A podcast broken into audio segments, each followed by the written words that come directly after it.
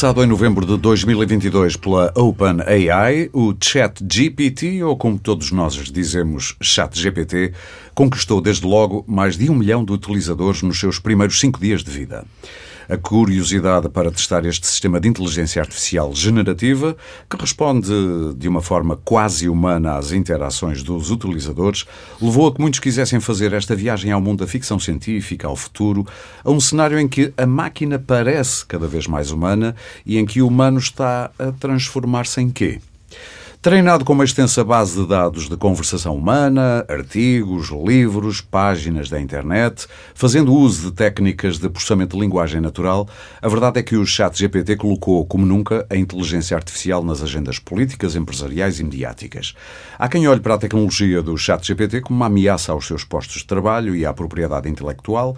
Há ainda quem veja nela uma oportunidade para automatizar e auxiliar determinadas tarefas do seu trabalho ou do seu cotidiano. Esta é apenas uma valiosa ferramenta que nos auxiliará, libertando-nos para os prazeres da vida, ou uma máquina estatística que nos vai subjugar às suas ordens.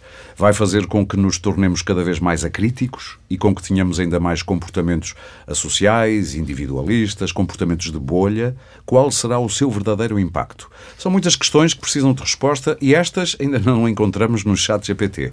Para já, para já, aliás, sabemos que esta forma de inteligência artificial afetará a forma forma como vivemos a curto e pelo menos a médio prazo. Também sabemos que este sistema de inteligência artificial não está isento de erros, aquilo a que se chamam alucinações, e que será importante manter a supervisão da mente humana que monitorize a sua utilização ética, legal e não só. Eu sou Aurélio Gomes e hoje no Pode Pensar, o podcast Ideias para Consumir da DEC Proteste, vou refletir sobre estas questões com os meus convidados e tenho o prazer de ter aqui comigo o professor Luís Muniz Pereira, é professor emérito da Faculdade de Ciências e Tecnologia da Universidade Nova de Lisboa, e uma das referências nacionais na ética da inteligência artificial. Também conto com o Flávio Nunes, jornalista, editor do jornal digital Eco e especialista em tecnologia, e ainda o António Alves, team leader da equipa Digital Society da DEC Proteste. Eu começava já por si, professor. Em março deste ano, assinou, juntamente com pessoas como Elon Musk, eh, entre outras mil personalidades, uma carta aberta do Future of Life Institute, em que se pede a suspensão dos treinos de inteligência artificial durante pelo menos seis meses. Sabendo nós que trabalha há mais de 50 anos em inteligência artificial e é um conhecedor eh, da temática, o que o levou a assinar esta carta? O que é que lhe mete medo? Bom, em primeiro lugar, muito obrigado por, por esta oportunidade de, de falar convosco. Uh, não só assinei essa carta, como outra subsequente, uh, alertando eu, eu e outros especialistas de, de, da área, uh, porque o, o, as, as potencialidades de, de de erros graves que esta nova tecnologia, perdão, estou um bocadinho, esta tecnologia, esta tecnologia traz, uh, no fundo são duas, tem, tem aspectos mais a curto prazo e aspectos a longo prazo. Uh, e nem todas as pessoas assinam a carta pela mesma razão, não é? Uhum. Por exemplo, Elon Musk assinou porque ele próprio quer fazer um sistema desses e quer atrasar os outros. Foi uma questão estratégica. Exa exatamente. Mas o professor foi por quê?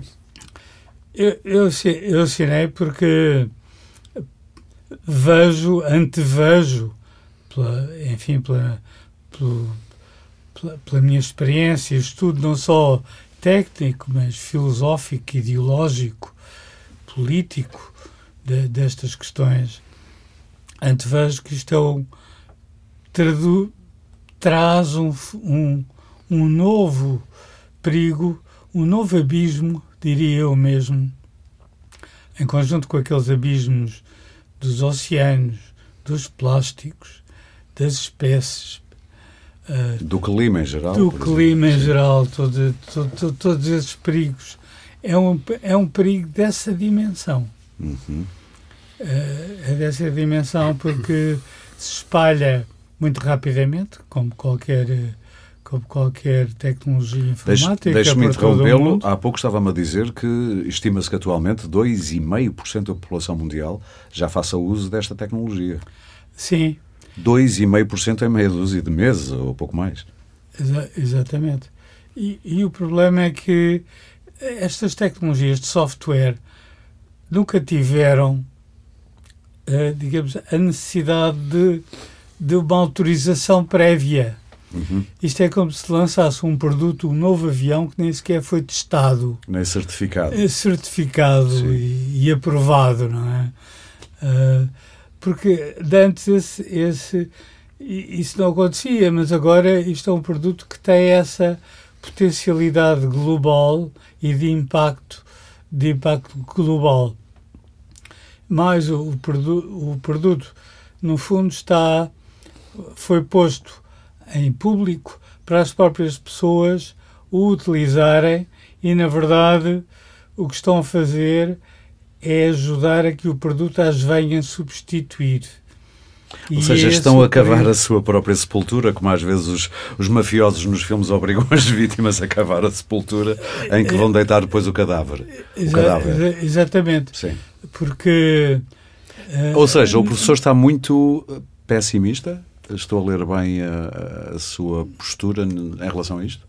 Sim, estou muito pessimista não pela tecnologia em si. É pelo uso. É, é pela, pela, pelas circunstâncias do capitalismo financeiro uhum. uh, uh, global que envolve estas tecnologias. No fundo, o que elas pretendem é tirarem o máximo proveito, proveito no sentido de lucro. Sim, sim. Toda a gente poderá tirar algum proveito, mas o lucro em si vai só para alguns. É e concentrado. Essa, essa ganância do lucro, que já está provada que a inteligência artificial está fazer aumentar só por si irá fazer com que, na verdade, uh, o resultado de todo o esforço humano, de toda a tecnologia, do conhecimento humano, uhum.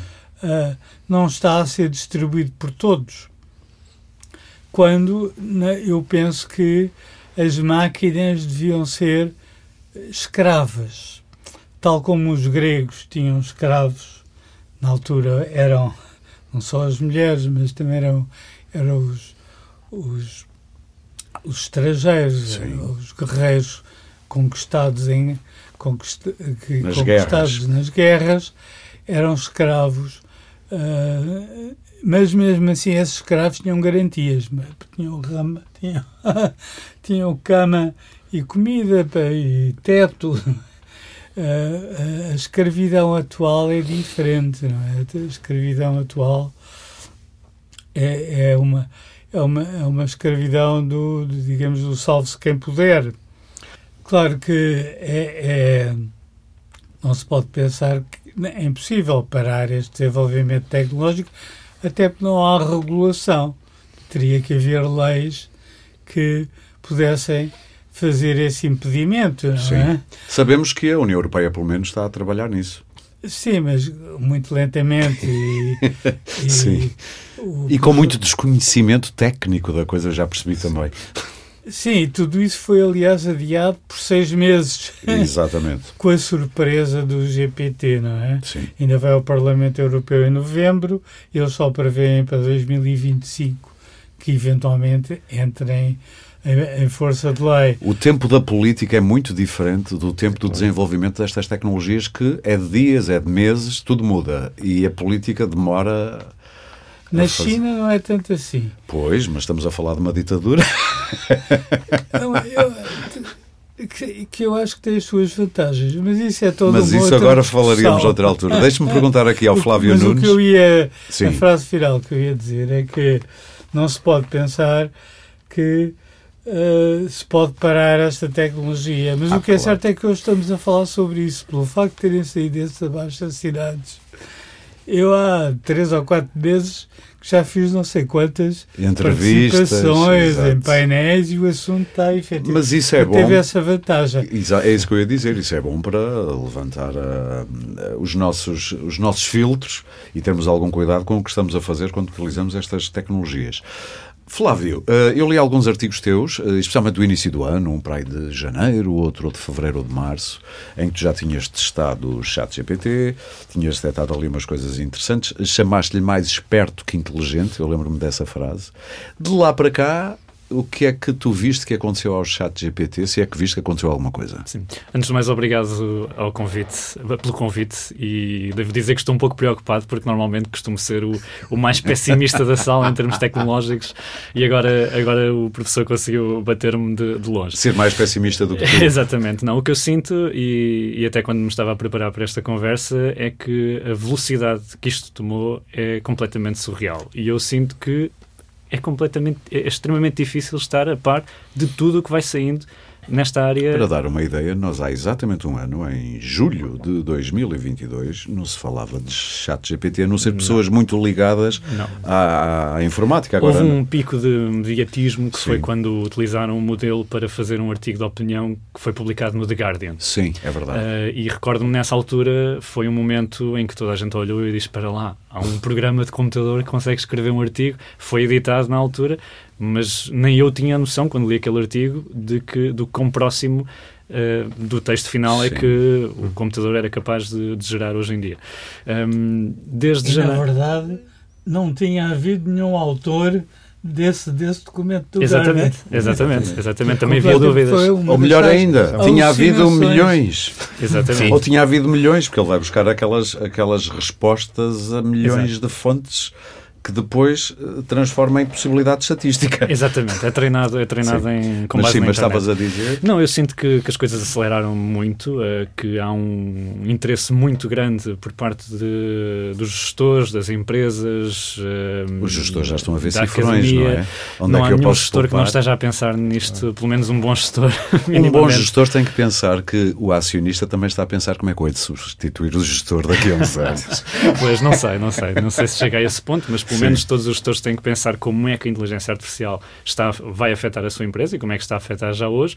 E, e todo o gestor tem um dever fiduciário para com os acionistas de eh, trazer eficiência à empresa e claramente a inteligência artificial e o que é possível fazer com ela é uma forma de, de gerar eh, De eficiências maximizar. de maximizar a produtividade, etc. Não sei, acho que ninguém pode dizer que sabe ao certo se vamos ter uma vaga de despedimentos. Olhando para trás, já houve tecnologias disruptivas que, eh, que destruíram alguns empregos e geraram outros. Uhum. Eu diria que o consumidor ou a pessoa comum que está a olhar para este tema deve pensar em como é que pode usar e ser esperto Sim. como é que pode tirar partido desta vaga? Lá está, como o professor disse, não dá para parar o, o sol, não dá para tapar o sol com a peneira, portanto não vai ser possível parar. Eh, Eu acho que, por exemplo, a carta pede uma suspensão, mas é impraticável, não é? Quer dizer, não, não dá para pedir às empresas que parem de desenvolver, sobretudo as Microsofts e as O Google desta professor diria, na China dá. Na China talvez dê, exatamente. Portanto, Sim. portanto sim, eu, eu enquanto consumidor, e eu lá está, não sou especialista e não tenho 50 anos de inteligência artificial, mas enquanto consumidor o que eu vejo é isto existe agora, portanto, Uhum. como é que eu vou tirar partido disto para o meu trabalho, para a minha vida?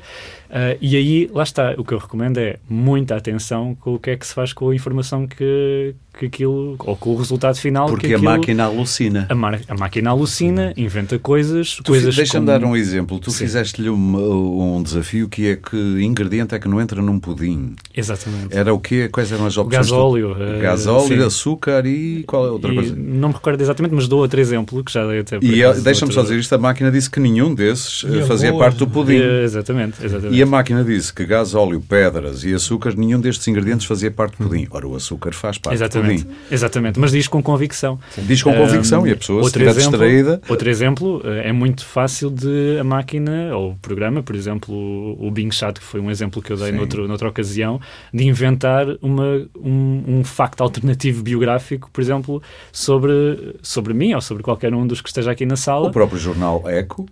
Exatamente, Não foi? o, Eh, inventou, que o jornal é que publicava, um jornal digital publicava desde 1940 e tal, inventou que, inventou que eu tinha, Tudo que eu tinha, que eu tinha estudado Direito, Uh, e, e, na altura e tu até noutra ocasião, surpreendido. Noutra ocasião eu pensei, eu, o que eu disse foi que uh, quanto tempo levará uh, mentira repetida muitas vezes até se tornar até ser convencionado entre as pessoas que eu estudei direito, porque de facto isso é um problema enquanto jornalista isso preocupa-me bastante. Nós agora, já vamos falar disso, até agora, o problema das fontes. Exatamente. Agora, de facto aquilo é uma ferramenta de produtividade é capaz de, aumentar a nossa produtividade em algumas coisas. Uh, dou o exemplo do, do Microsoft Copilot, que, que é, um, é um bocadinho um assistente, como havia antigamente o Clip no Word, uh, que, nos, que nos permite uh, pedir qualquer coisa e o programa responde e gera um conteúdo e nós podemos trabalhar sobre ele.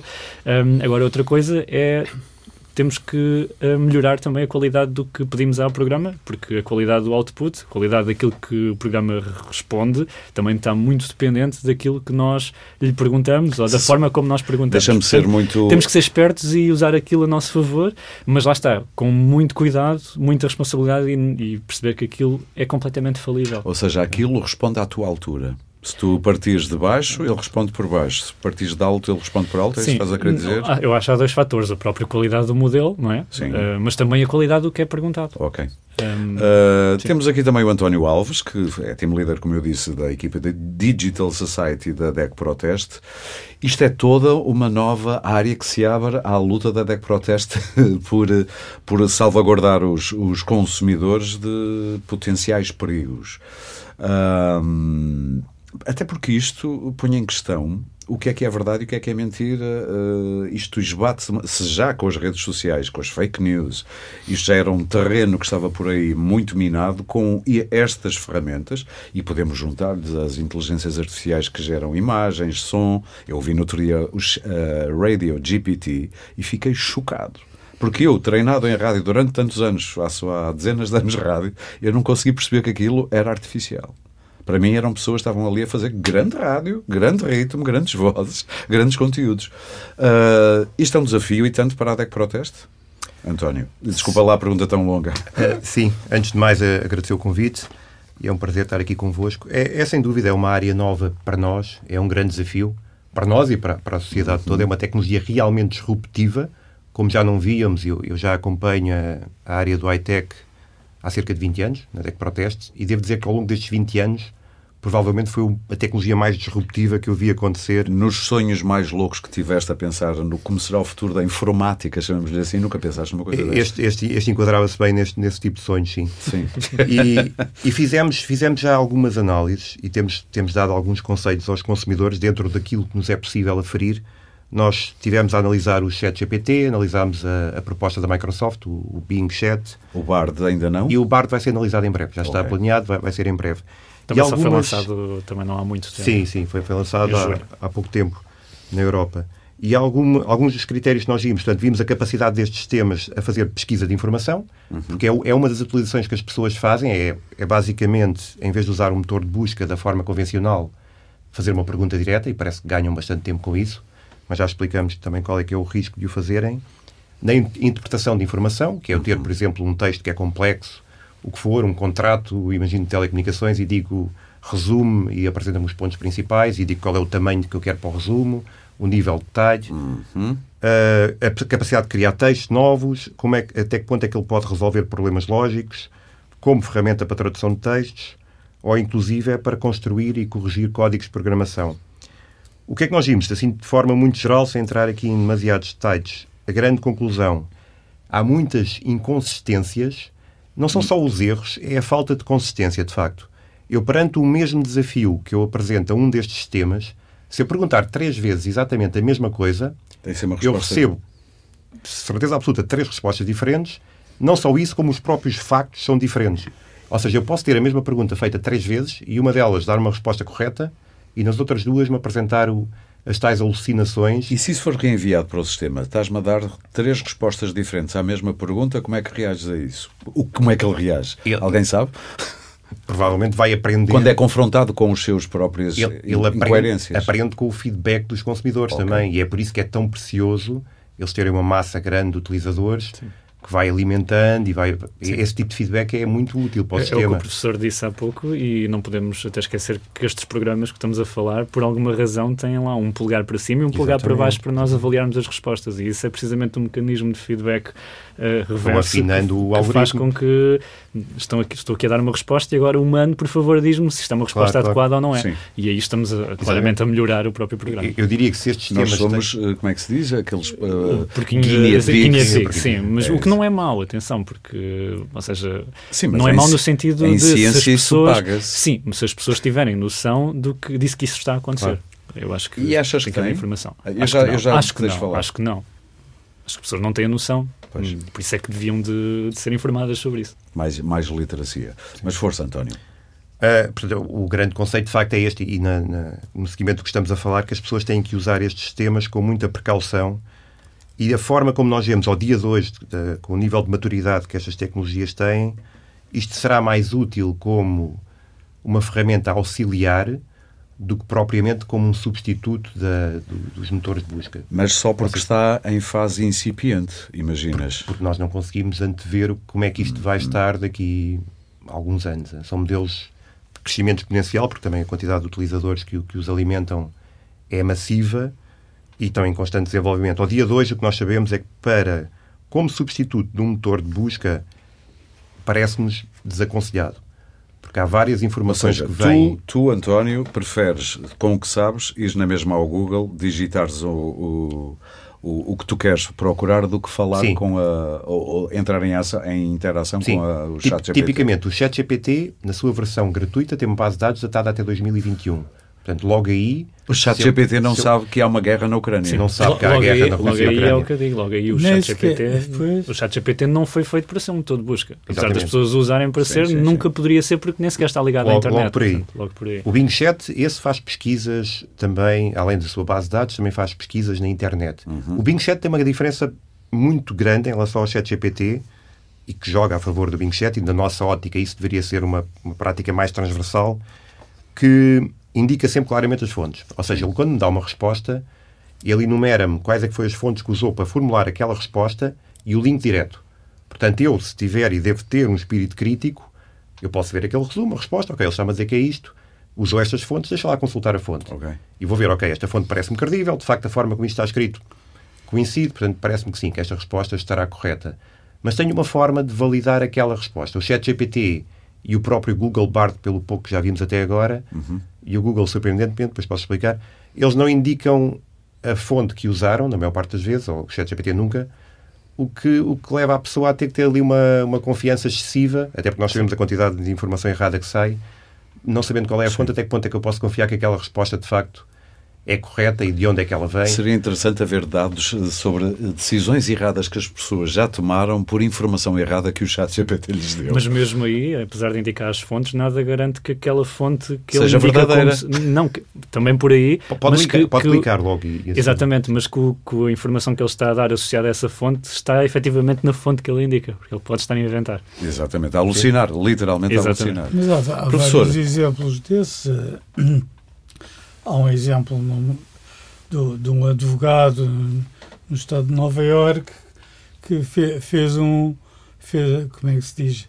Fez um um, um, um documento legal. Um documento legal ah, argumentando por isto e por estas razões e tendo em conta este e aqueles casos anteriores então, só que esses casos anteriores não existiram. O juiz depois descobriu que aquilo, esses casos seja, foram completamente inventados. O advogado foi enganado pelo chat E, e ele ainda fez mais. Ele perguntou, eh, mas isto é mesmo com jurisprudência que existe? E o chat GPT garantiu-lhe que era com jurisprudência. E há casos já também de, digamos, de medicina.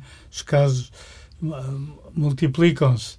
E, e, a questão que eu gostava de, de realçar mesmo é de que isto não, não é não, não, não vai melhorar com o progresso. Nós temos esta noção porque confiamos na tecnologia, nos nossos carros, nos nossos telemóveis, que uma tecnologia que funciona e vai melhorando, a gente sente a melhorar. E queremos que esta também vai melhorar com os erros. Isto é, é falso. É como dizem os ingleses, é, wishful thinking. Porque parte de uma base falsa, de uma base que não pode ser melhorada, que é uma base estatística, meramente estatística. Então está-me a dizer que esta tecnologia já chegou ao seu limite de melhorar, de evolução? Ou estou a perceber mal?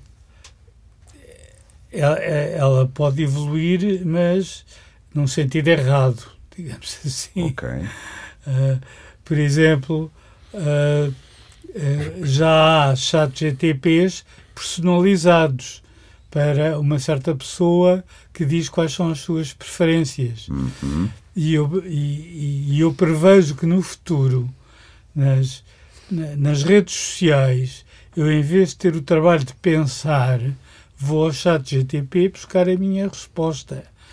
Isso é verdade, e mas sabe vai que eu ser também. respondido pelo chat GTP da outra pessoa. Mas sabe, sim, seria uma espécie de avatar do próprio, não é? Serão? Serão Mas sabe que eu também com- já ouvi uma coisa interessante de grupos, por exemplo, reuniões de redação. Às vezes, fazer uma pergunta ao chat GPT pode ser aquilo que aquece os motores para o brainstorming. Ele até pode dizer um disparate, mas aquilo despoleta depois, na, espoleta, aliás, na cabeça de cada um respostas. Ou seja, pode ser um bom kickstart. E- e- Não sei, é apenas estou a contribuir Ah. para a conversa. Claro que há, há aqui muita conjectura do que é que vai acontecer, mas o que eu acho que pode acontecer mais coisas piores do que melhor. Do que Não está nada otimista, não é? Por então eu exemplo- fazia-lhe a pergunta assim: se fosse conselheiro de legisladores, seja ao nível da União Europeia, seja ao nível português, o que é que aconselhava a que se legislasse já, com o que sabe desta tecnologia? Desculpe lá tirar-lhe com este, com este fardo, assim de repente para os Eu, braços. eu, eu acho estranho que, digamos, eh, o governo nunca me tenha consultado sequer. Julgo que estão simplesmente à Nunca foi, espera. ouvido, nunca foi ouvido, nem, assembleia, nem nenhum partido na Não. Assembleia. Não. Ah, Acha que está tudo aliado desta está tudo à realidade? espera da União Europeia. Eh, Portugal é assim. Embora a União Europeia preveja que cada país crie uma, um, um comitê que- que- responsável por monitorar Sim. estas questões, que depois reúne com outros comitês da, da União Europeia. Espanha foi, foi a primeira a criar o seu, já está criado. Mas sabe que o governo português reuniu com a OpenAI. Pode ter, Exatamente, Pode não ter- ouviu assim. Eu estava a guardar esse trunfo não, Flávio. não, não, não criou, não criou essa comissão Exatamente. que a União Sim. Europeia diz que tem que ser criada eh, eh, em cada país. Sim. Eh, Ou seja, o Pode- governo, pelo menos o português e outros, Foi não o estão tão Estado. desatentos assim. O secretário de Estado Tiago Antunes esteve na, em Silicon Valley. Um dos problemas daí é que, e mencionam as universidades, ah, as nossas universidades estão caladas. Aquilo que se esperava, ou por outra, ah, muitas delas estão a falar ah, de, uma, maneira simplista. Aquilo que se esperava de uma universidade, que era que fosse um córtex de uma sociedade e, e que, e que avaliasse e desse opiniões. O lobo pré-frontal, não é? O que nós vemos aqui é que muitos dos nossos universitários, até com medo de depois não obterem eh, projetos, eu aliás assinei aquela carta porque eu tenho um projeto com o Future of Life Institute. Eh, eh, falam de uma maneira eh, vacuosa Ok. até porque nós temos universitários de alto nível que são membros de conselhos de administração de bancos, Ah. como a Caixa Geral de Depósitos, Sim. não é? E, e, hum, como é que nós podemos querer? Eh, Há, há- há portas, há portas giratórias, aquilo que nós criticamos nos políticos, nós aceitamos nas universidades. E se fosse só nas universidades, simultaneamente eu acho que isso é, parece que isso corre de alto a baixo a nossa Sim, mas sociedade. eu E de leste a oeste. universidades porque elas, elas deviam manter essa independência e capacidade de Sim, independência. Mas não acontece. da- E há muita opinião. endogamia também. Exa- Exatamente. Sim. Eh, portanto, ah, uma um dos grandes perigos deste sistema, e agora estou a falar até no, mais imediato, para não falar naquele de longo prazo, porque o longo prazo para mim é o do desemprego. Sim. Porque estes temas vão, embora neste momento sejam muito simplistas, e eu até preferia uma inteligência artificial menos simplista do que a atual. Porque esta é uma criança à solta e... As pessoas acreditam como aquilo tem uma boa linguagem natural, não faz erros de gramática. Imita bem. Imita bem. As pessoas acreditam como se estivessem Sim. a ouvir outra pessoa. Deixe-me fazer aí um parênteses para falar Sim. até também da, da, do ensino.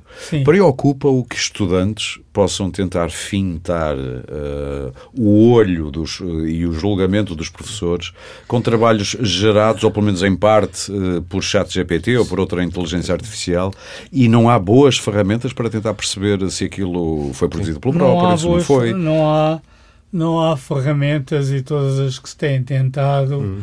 digamos, não funcionam. É sempre possível dar-lhes a volta. Apresentações orais. O próprio. ao, ao exemplo.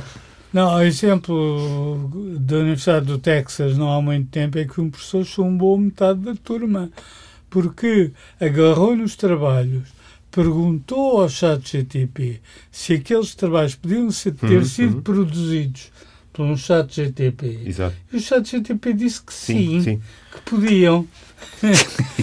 e ele confiou. E, ele confiou. E alguns trabalhos tinham sido produzidos antes do, do, do, do chat ter, ter emergido. Ter, ter, emergido, não é? E portanto, eu. Esse problema... professor devia ter sido despedido, provavelmente. não, não. Aí está uma causa de desemprego indireta. indireta do... Sim o, o, a própria universidade ainda não tinha calculado claro, tudo isto, claro, não claro, é? Claro. É, Deixa-me tentar mas perceber. Deixa-me dizer, sim, sim. acho que é importante dizer o seguinte, é, para responder diretamente à sua questão.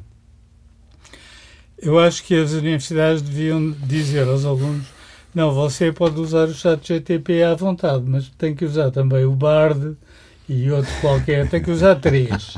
tem que ser democrático. E depois vai, vai contrastar as respostas e vai ter que dar a sua opinião. Isso parece um conselho que eu dou muitas vezes às pessoas, que as pessoas, para validarem aquilo em que acreditam, quando fazem buscas nos normais motores de busca, vão sempre à procura, por exemplo, magnésio, benefícios. Eu digo sempre, põe procura também magnésio, malefícios. Não interessa, não interessa saber. Normalmente não interessa. No jornalismo, uh, que perigos é que tu vês aí no horizonte, uh, Flávio, uh, eu penso logo na, na, no problema das fontes. Sim. Mas não é só. Sim.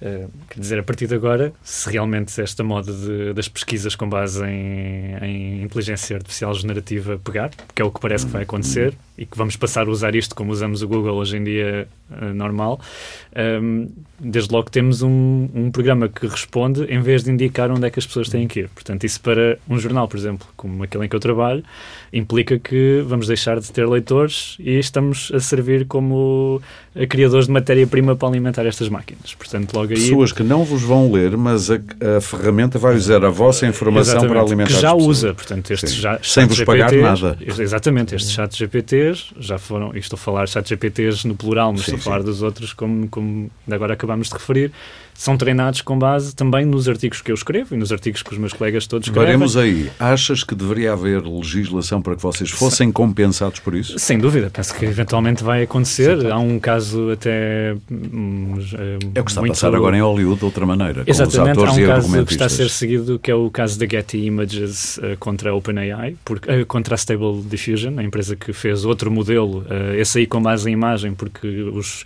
algumas das imagens que esse modelo produzia tinham a marca d'água da Getty Images, uhum, portanto, que é, que é, icónica, toda a gente está no jornalismo toda a gente já viu uma fotografia com, com Getty Images, Exato. portanto, obviamente que aquele modelo tinha sido treinado também com imagens da Getty e, portanto, se esse caso não for uh, eh, um, eh, resolvido fora dos tribunais, pode criar aqui alguma jurisprudência que ajude também a perceber como claro. é que isto funciona. Mas, claramente, essa era uma das áreas em que os reguladores deviam estar a agir neste momento, que é a área de como é que isto uh, se coaduna com os direitos de autor. Tu que estás no meio, achas que os reguladores não entram no assunto? Porquê?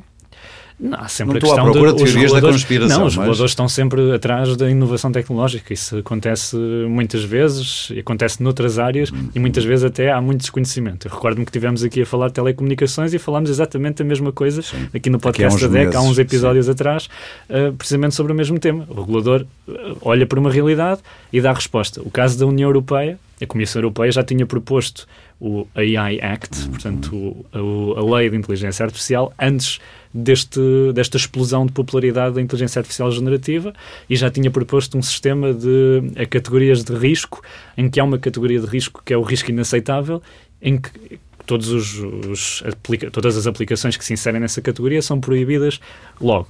Agora, é, como o professor disse, e com muita razão, as coisas tramitam dentro da União Europeia de forma muito lenta. Sim, sim. Uh, as coisas aceleraram um pouco, facto. Por um lado, eu percebo que até é bom alguma cautela, porque estamos Sim. a legislar em terreno não cartografado. Exatamente. Não é? e depois Mas depois outras... há um limite a partir do qual começa a aparecer. Epá, isto já vai tão longe e vocês estão tão atrás. E temos abordagens diferentes. Os Estados Unidos têm uma abordagem muito mais de deixa andar. Uh, tivemos ainda recentemente o, It's o the Biden. Land of the free. Exatamente. o... Aquela ideia quando aparecer o problema. Resolvemos o problema. Logo, logo vimos como é que, vimos como é que funcionou nas redes demais. sociais. Exatamente. Sim. Como nas redes sociais não correu muito bem e e, lembro-me do Mark Zuckerberg dizer que ter, ter os redes sociais influenciar eleições era uma ideia hum. louca e depois viu-se o que é que aconteceu. Portanto, enfim, é, é uma abordagem. Bem dessas, dessas coisas. Atenção que Já também. falar agora, ainda não falámos na, na guerra, não é? Exatamente. as novas guerras são guerras de inteligência artificial. Também, também, claro, exatamente. Claro. Mas aqui, aqui Os para... bots russos já estão a afiar o dente para as eleições, as próximas presidenciais americanas. Exatamente. Não tínhamos dúvidas. Exatamente, mas pronto, Os aqui há muito, outros, ainda este mês, as grandes empresas de, que estão a trabalhar em inteligência artificial assinaram um compromisso, mas voluntário, uh, nos Estados Unidos, de que iam produzir aquilo com um certo conjunto uhum. de, de, regras.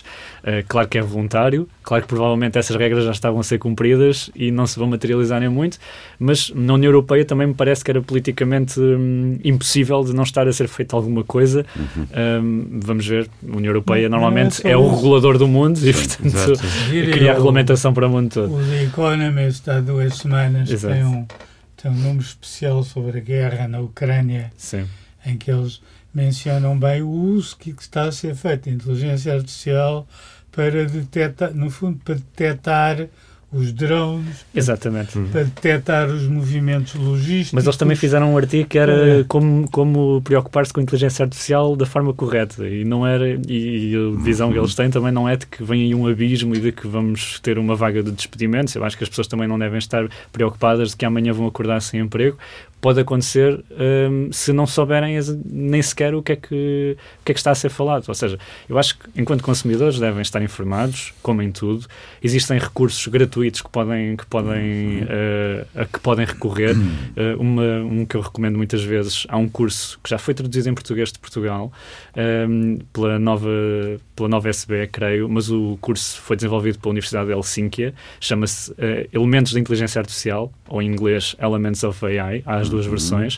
Uh, isto foi um curso desenvolvido durante a presidência finlandesa de, do Conselho Europeia. da União Europeia. Sim. O curso é totalmente gratuito. Em português está online. Está online. É, feito, eu penso que demorei quatro fins de semana a completar. Okay. Uh, e tem um certificado gratuito uhum. e créditos SAS. Uh, é que uma pessoa sai dali. Com as bases. Pelo menos sim, com as bases. Já não é um analfabeto vezes, de. Às vezes nem é questão de ser inteligência artificial ou se estes modelos vão substituir as pessoas, mas pode, podemos uhum. facilmente ser substituídos por alguém que perceba disto. Ok. Vamos olhar para a coisa de um modo mais benevolente. Uh, ok, tivemos aqui a olhar para perigos, vários perigos, Exatamente. não explorámos todos, mas também não era o nosso objetivo. Uh, António, do que a DEC Proteste foi farejando disto, vê potencialidades uh, benevolentes, benéficas para o consumidor no uso destas ferramentas? Sim, sim, claro. Claro que existem várias. Com os devidos cuidados, que com, já percebemos. Com todas as precauções que são necessárias, mas existem várias vantagens na utilização destas ferramentas. Tanto existem que daí a adoção maciça, massiva que as pessoas tiveram, Sim. porque perceberam de facto que podiam tirar partido disto. As pessoas, por muito que nos custe, às vezes somos um bocadinho paternalistas, todos nós em relação aos outros, as pessoas ah, têm uma espécie de faro natural para estas coisas, não é? Às vezes enganam-se, mas pronto. Eu penso que as pessoas sentiram que efetivamente isto facilitava o trabalho.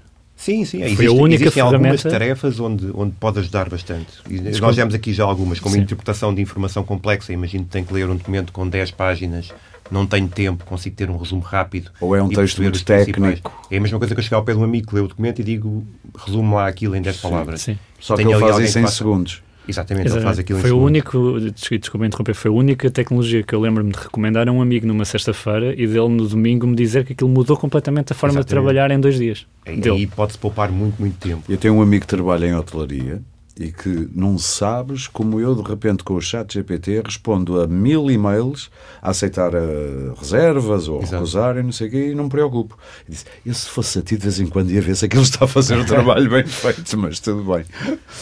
Mas estavas a dizer, António. Sim, há, há, outro, há outro tipo de tarefas. Por exemplo, imagine criar um texto. E, e eu sei que estou aqui a tocar em temas que são mais sensíveis, mas eu posso conseguir pelo menos um primeiro draft de um, de um texto feito de uma forma automatizada, que pode uhum. ser um uhum. bom ponto de arranque para depois começar então a fazer e depois trabalhar sobre ele.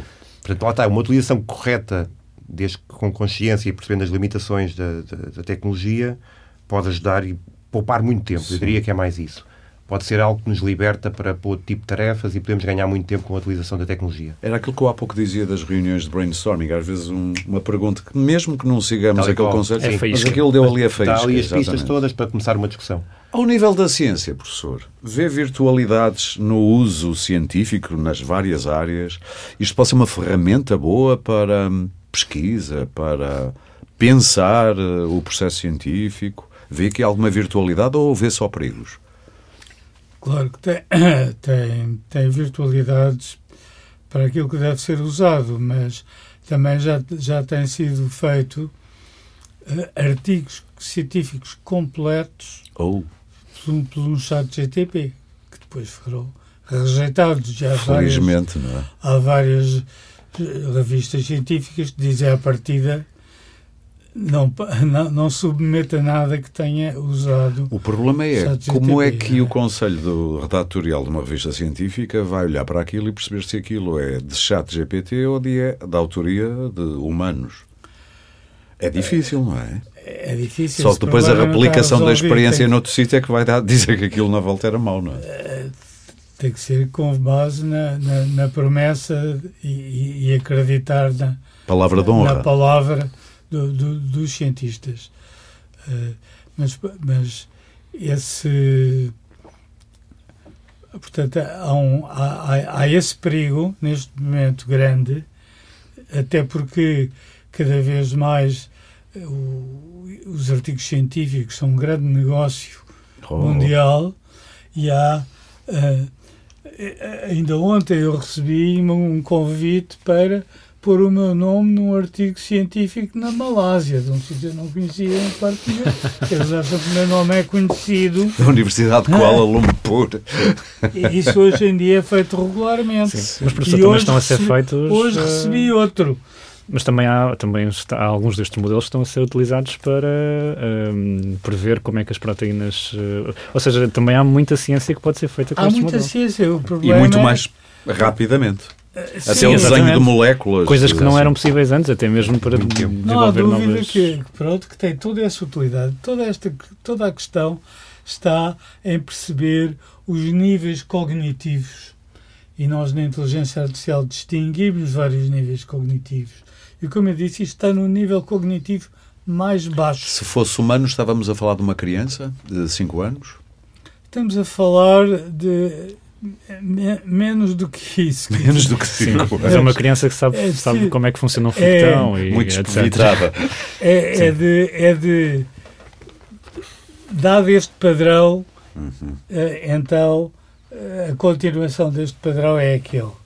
Funciona por padrões. O professor já usou o chat Reconheci... O professor já usou o Já usei muito até para detectar as fragilidades Sim. e as dificuldades. O chat GTP não tem lógica absolutamente nenhuma.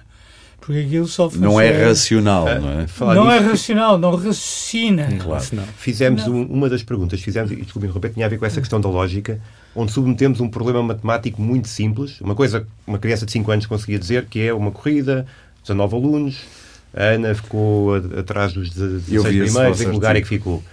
ChatGPT dá três vezes respostas diferentes e só acerta numa delas. Portanto, ele responde de forma errada uma, uma coisa perfeitamente Básica. lógica. Temos está, quatro laranjas. Um estatístico que está por trás. E... Um amigo meu fez isso não com, qualquer com uma lógico. coisa ainda mais simples. Temos quatro laranjas. Eu comi uma, quantas ficaram? Sim. Em duas das respostas ficam com cinco. Sim, sim. Não há qualquer Tolo. raciocínio lógico. E mesmo tentando ajudar, e vocês quiserem ver no meu Facebook, eu tenho lá esses exemplos em detalhe, em que eu tento ajudá-lo, digamos, olha, mas olha que aqui este, este passo não está correto. Não, ele continua. É, ou seja, é arrogante. Estou a brincar. Se tivesse personalidade, seria essa. Sim. Seria essa. E Eu, eu, eu próprio eu perguntei ao chat GTP o que é que ah, o que é que era necessário para ter bom pensamento crítico. E ele disse uma boa resposta em duas páginas, pensamento crítico. Isto. Depois perguntei mas ensinaram-lhe pensamento crítico? Não. Ensinar- Ele aprendeu sozinho. Claro. Isto, isto, isto penso que é um dos grandes problemas, voltando à educação, embora com todos os aspectos positivos, há aqui um aspecto global que as pessoas, ao começarem a acreditar nesta ferramenta, terão cada vez menos pensamento crítico e cada vez menos detalhe para a contradição. Mas É nós já fácil. vivemos num mundo polarizado em que se não concordas comigo estás contra mim. Aquela coisa de nos encontrarmos a meio caminho está cada vez mais difícil. Não e com ferramentas dessas, provavelmente isso é potenciado para níveis que nem nos passam pela cabeça. Neste momento, eu Sim. posso dizer-vos que há, um- há um, um projeto em curso de, de três meses, aberto para a OpenAI, 10 projetos, 100 mil dólares cada um, que, que diz, façam uma ferramenta que ajude a, as pessoas a concordarem. Quer dizer, cada um dá- tem a sua opinião e o chat GTP propõe uma concordância. Ou seja, é um E curso de negociação. democracia. Vamos promover a democracia fazendo esta, esta ferramenta que vai pôr as pessoas de acordo. Ó professor, a Ou democracia seja- funciona na negociação. A, a- a ditadura funciona na imposição. Uhum. Uh, No fundo, como funciona a democracia? É negociando, temos aqui interesses diferentes, eu cedo um bocadinho, tu cedes outro bocadinho, encontramos aqui alguns no meio. Isso é democracia. Não, isto não permite discordância, não permite dizer, bom, eh, há uma maioria que discorda, portanto vamos por ali. Não. Sim. É um método que promove a concordância. Sim. Ou seja, promove o afunilamento. Eu, estou eu estava a entender mal. Estou a perceber Estou- onde é que ir. Está a ver? Estamos a ir ao Newspeak do, do, do Orwell, em 1984. A nova língua, não é? Ah, New, New, New, ah, New language. Newspeak, acho Newspeak que era assim, era, Newspeak, era, não era, sei era. qual é a tradução em português. Em português acho que era nova língua. Acho. Não Se em bem me lembro do que li já há muitos anos. E que, inclusivamente, vão desaparecendo palavras do vocabulário. Sim. vão desaparecendo conceitos. Portanto, há coisas de que já não se pode falar. E não só. Portanto, eu prevejo que essa, esse afunilamento conceptual, até pela, pela falta de exercício de, de- de pensamento crítico e de procura das fontes que, que as pessoas vão deixar de ter, como pelo que eu pelo que se chama, hoje em dia, eu, eu tive numa reunião de três dias internacional a falar do novo neocolonialismo. Porque se você for à Namíbia ou outro país africano e quiser o chat GTP, não pode usar, porque aquilo fornece é o, o novo colonialismo inglês. Deixe-me ajudá-lo, porque uh, o, o chat até- GPT foi alimentar-se de muitos livros, muitos artigos, muitas conversas na internet, todas ocidentais. Ou seja, há um etnocentrismo na informação, se quiser. Uh, Imagino que não tenham Sim. lido nada da Mongólia ou em... Exatamente. E, e, portanto, eles chamam isso o neocolonialismo Sim, cultural. Sim. E acontece na própria Europa. Nesta conferência estavam lá os meus amigos gregos, uns cipriotas, que diziam o grego cipriota tem um alfabeto ligeiramente diferente, uma gramática ligeiramente diferente do grego ah, continental. Sim. E eles só foram buscar coisas do grego continental. E, portanto, nós próprios, no Chipre, depois fizemos um chat GTP com os nossos documentos, a nossa literatura, e quando fazemos a mesma pergunta, vêm coisas completamente diferentes. o grego continental Sim. é muito mais à direita. Mas formos recuar, se formos recuar por aí. Pontos de vista. Mas formos por esse caminho, quer dizer, o Bard também só agora é que passou a ter português. Um, o, eu recordo-me eu recordo uh, as Alexas desta vida, a Siri e, e, etc. demoraram algum tempo a ter português. Portanto, e o chat GPT mesmo assim ainda dá uma crónica de vez em quando. Exatamente. Ou seja, e o português é o português do Brasil que, que muitas vezes tem o próprio Bard ainda é meio português. Imaginem o que é isto para o resto, para o resto do mundo. Nós estamos a com. África queixa-se muito disto. Claro. E, eu posso só acrescentar. E eu ia dizer isso. Nós estamos final, a chegar é? ao final do, do nosso uhum. podcast. E eu ia pedir-vos a cada um uh, aquilo que vocês queriam muito ter dito e ainda não disseram, Sim. uma reflexão final. Vou deixar o professor para o fim. Uh, Flávio. Uh, eu, eu penso que é importante dizer que. Que isto não tem só desvantagens, e lá está, eu não estou habituado a ser o mais otimista e não estou totalmente otimista, mas um, nós estamos a, a, tratar o chat GPT e estas ferramentas que não são novas, uh, ganharam expressão agora, como se fossem uma criança uh, à solta, uh, uma criança que sabe de física quântica. Um, mas, mas pode-se enganar. Pode-se enganar, exatamente. Mas, mas de facto. Pode dizer que é não existem leptões. Exatamente. mas isto é uma ferramenta que, que, que está aí e que e que vai continuar a estar aí e que pode também trazer benefícios, mesmo a nível científico, uh, tem sido usada uh, para muitas finalidades, para coisas que não eram possíveis até ao momento. Olha, a interpretação de taques em medicina, por exemplo, só olhar para a imagem e detectar coisas sim. que um olho cansado depois de ver 50, um olho humano Exatamente. cansado depois de 50 ataques às vezes não detecta. Exatamente, para sim. detecção de fraude a nível no setor financeiro. portanto, exatamente, há falsos positivos como em tudo. Ou seja, aquilo tem lá o Sim, mas, exatamente. da marca. Professor, mas até nos testes de doenças há falsos positivos exatamente. em quase seja, deles, não é? Ou seja, há, há... É, é, vamos ter que conviver provavelmente sempre com uma margem de erro destas exatamente. coisas. Eu não, não acho que as coisas sejam, sejam pretas ou brancas e que e, e, e estamos, eu estou a ouvir e estou muito uh, estou mesmo interessado em ouvir o professor na sua perspectiva e já ouvi outros outros eh, especialistas também que têm perspectivas completamente diferentes. Ou seja,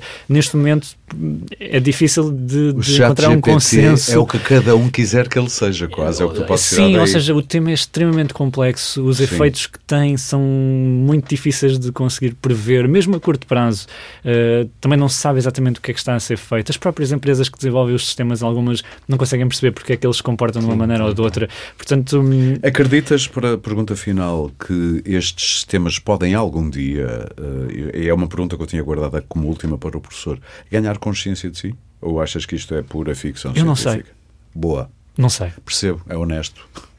Mas isso é honesto e é assustador. É. Eu preferi que me dissesse não. E eu, um cientista, não, Exatamente. isso é impossível. Eu não sei. O professor, o que é que acha? A, a sua cara disse Eu acho que ninguém pode não, saber. Em relação à consciência. Sim. É uma possibilidade estas máquinas é, ganharem consciência de si? É, é, inevitável. É o caminho. É inevitável, quer dizer, a, a consciência, o livre-arbítrio, a, a, a, cognição são resultado de uma evolução. Não, não, não. Nós temos-las porque evoluímos nesse sentido. E essa evolução é necessária para lidar com a realidade, para lidar com o futuro. E um ser extraterrestre que não tem que ter o nosso corpo. Claro. Uh, também terá que, terá, terá que ter essa, essas qualidades. As máquinas, eh, vivendo, portanto, para, para ter essa capacidade uh, de, de, viver e se comportarem no mundo e até de conviver connosco, de poderem vão, vão ter que evoluir, não, não tem nada de misterioso a consciência. Sim. Nós não sabemos muito bem, sabemos um pouco cada vez mais, mas do ponto de vista evolutivo, é, na minha opinião, é inevitável. É essa a sua última pensamento? Quer que fiquemos com ele antes de nos despedirmos? Ou ainda não. quer acrescentar mais alguma coisinha? Eu julguei que ainda tinha o. Este era o porque tinham dito que eu era o último. Tem toda a razão. Eh, tem toda a razão. Só que eu aproveitei o seu comentário para adiantar. Mas vamos ouvir então aqui o António também até porque queria ouvir alguma coisa que ainda queiras dizer e que não disseste, mas faltou só uma coisa que eu me esqueci e que não queria deixar em branco, que tem a ver com os ciberataques, que com a ajuda de, destas, destas eh, tecnologias podem ganhar uma sofisticação. Uhum. Eu dou só um exemplo. Parece ser uma das características do chat GPT, por exemplo, é ser muito bom a fazer linhas de código, de programação. Uh, engana-se menos, tem menos alucinações e é mais eficaz. Ora bem, um tipo que antes não era hacker porque não percebia nada de, fazer malware e fazer linhas de código, agora tem aqui um, um amiguito que, sim, olha, faz isto e consegues entrar ali na conta não sei de quem e fazer isto e aquilo, aquilo outro.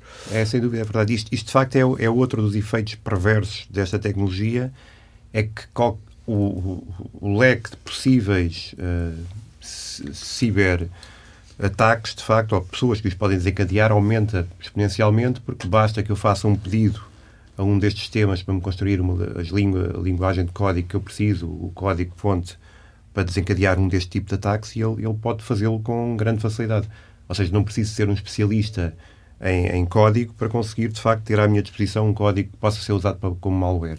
Eu imagino e, um dia termos e, uma, uma inteligência artificial ligada a uma printer, quer dizer, constrói meio uma G3 uma impressora 3D. E de repente, uma impressora 3D, sim, e de repente tem ali uma G3. É, e, e, não, não, não, é impossível já, pensar já nisso. Acontece. Já acontece, e não, não, não Fabricam revólver G3, sim. não sei, mas... E não, não só o código-fonte, como, por exemplo, uma das técnicas que é mais usada nos ciberataques é, é o, o simples smishing, são as mensagens fraudulentas, tudo mais. Este tipo de sistemas consegue, de facto, construir esse tipo de mensagens em diferentes línguas de uma forma que é escrita, uma escrita mais convincente do que a que vemos mais atualmente. personalizada, Hoje em dia, uma das formas de detectar uma mensagem fraudulenta é da forma como a mensagem está construída, sim. uma forma menos cuidada, termos incorretos, etc. Um português estranho. Sim, sim, sim. E cada vez mais este tipo de mensagens vão começar a parecer mais credíveis, melhor construídas, portanto é preciso... E a fazê-lo em escala. E, e em escala. E até em voz. Com a voz de um... Por exemplo, se recebemos uma chamada do nosso filho ou da nossa filha Exatamente. e que, e que não é a voz dela, mas ou seja, parece. Deixamos ter possibilidade de, de, fazer o... Já está a acontecer. Começa a ser mais complicado controlar, sim. Portanto, isso é uma das vossas preocupações para, é, para os, os, uh, os, consumidores. Essa é uma delas, sim. sim. sim. Últimos uh, pensamentos?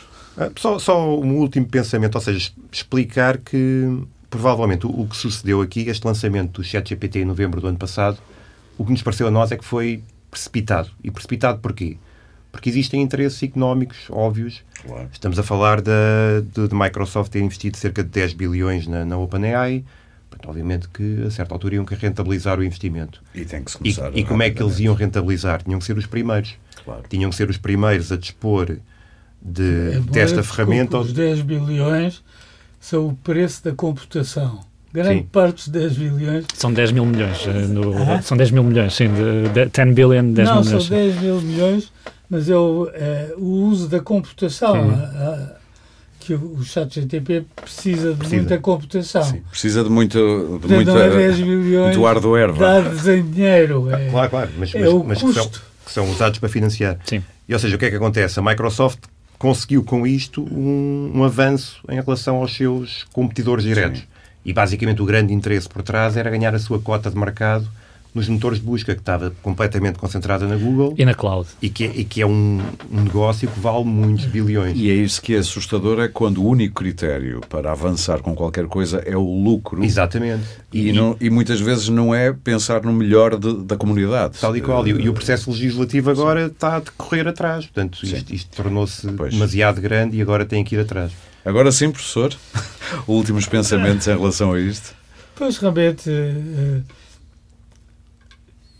Como eu comecei por dizer, há, há problemas uh, a curto prazo e a longo prazo. E, e os problemas a longo prazo têm, têm, têm muito a ver com esta, com esta questão da ganância e do lucro e do, do enganar o outro. Mas isso é, faz parte da espécie humana, este querer enganar o outro com um phishing é tão mais antigo. sofisticado e, eu tenho, e neste momento já há não sei quantas empresas a usar o chat GTP por cima dele, uhum. a criarem claro. produtos uh, no, no, seu, no, seu próprio, no seu próprio interesse. Uh, a questão do, do, do, software, convém dizer que o ChatGTP, como vemos, não raciocina bem. Ele faz os programas porque vai a milhares de manuais de programação e facilmente encontra o exemplo do, do, do, programa que a gente quer. Não é, não é porque ele esteja a inventar o, o, o, programa, o programa na altura. Portanto, eu, o, o, o perigo está, o perigo que eu vejo, e por isso lhe chamei abismo, é porque todas estas uh, uh, forças para uh, beneficiar destas tecnologias de uma maneira ou de outra para si, em vez de considerar o global, a uhum. sociedade, é um problema ideológico e político. E estas emergências, no sentido de emergirem várias, ninguém está a controlar, pode dar, digamos, surpresas, pode dar uh, até as tais, as tais guerras usando inteligência artificial. Uh, e, não está, em vez de estar a resolver problemas que a inteligência artificial muito bem pode resolver, que é, um, é, é realmente uma, uma, uma, uma ferramenta. Um avanço Sim. científico muito bom. O problema está em como é que ele vai ser usado. No fundo, o é professor está a dizer vejo... que ele não deveria ter sido popularizado no sentido de tornado acessível à população, devia ter sido mantido a nível restrito, científico, técnico, por aí. E mesmo para terminar, estamos mesmo no fim do nosso tempo. Eu estou a dizer que há um, há um, há um risco de extinção da espécie humana. De, Por causa desta tecnologia? Isto, okay. e, e, está no, no, naquilo que eu subscrevi no segundo manifesto. Há um risco de extinção uh, porque uh, uh, pelos fenómenos que se vão desencadear sem que haja, sem que haja controlo Está a falar do efeito borboleta, basicamente. Da, da lei do caos, não é? Se quiser falar do. do, do, do sim, a, a, quantidade. A quantidade de fenómenos emergentes que nós não esperávamos, tal, tal como não esperávamos isto, e não sim. vamos esperar outros. Vou terminar. Uh, eu acho que caminhamos para uma sociedade de castas. Ok? vamos ter aqueles, os, os da elite que estão a controlar as máquinas, estão a controlar o sistema e que são muito menos dos que estão cá embaixo a serem usados que Sim. só são mantidos vivos porque... Eu penso nisso sempre que vejo um entregador de daquelas uh, empresas que entregam comida e quando sei o que cada um o um que cada um recebe sim sim e quando sei o que cada um recebe por cada entrega e que tem que ter moto e pagar a sua gasolina isso já começa não é concordar ou deixar de concordar consigo mas não, já começa vai, a ser visível vai é? por aí acima por pelos sucessivos níveis e esta e esta ferramenta potencia fenómenos desses e, é vai necessitar que haja cada vez mais controle. Eu dei exemplos Sim. disso, da própria OpenAI estar a desenvolver sistemas de controle, pois. controle de, de, de umas castas sobre as outras. Penso que a dada altura haverá uma revolta e um novo contrato social advirá daí. E a necessidade de um novo contrato Sim. social. Muito bem. Isso será um belíssimo tema para um futuro uh, podcast. O que seria uma sociedade pós-chat GPT com um novo contrato social as em que o ser humano não trabalha. estar a discutir sim. isto. Sim, sim, sim, sim, Porque tem as várias valências, é as várias todo, faculdades. É todo um paradigma sem trabalho do ser humano, por exemplo, ou muito menos trabalho. Isso, sim. É? Pois. Bom, muito é obrigado aos três. Muito obrigado mesmo aos três. Foi um prazer fazer esta importante reflexão convosco. E também obrigado a quem nos ouviu. Quem quiser saber mais sobre todas as questões relacionadas com as novas tecnologias da inteligência artificial, pode consultar o site da DECO, Proteste, claro, em deco.proteste.pt barra tecnologia, barra computador, barra, ou, aliás, barra computadores, barra notícias. Ali pode consultar vários conteúdos de especialistas sobre o chat GPT e outros instrumentos de inteligência artificial. Há também a linha telefónica do Serviço de Informações da DEC Proteste, que pode e deve ser usada para esclarecimento de dúvidas e pedidos de esclarecimento em matéria de direitos do consumidor. Aponta aí 218 410 858. De resto, o de sempre, este podcast pode ser subscrito e seguido em Spotify, Apple Podcasts, Google Podcasts, SoundCloud ou qualquer plataforma de podcast que utilize no seu telemóvel ou computador, também em deco.proteste.pt e ainda no YouTube. Este episódio teve a coordenação editorial de Filipe Amoroso e produção de Sandra Borges. O som é da Índigo, com sonoplastia de Guilherme Lopes. O Pode Pensar, da DEC Proteste, regressa em breve com mais ideias para consumir.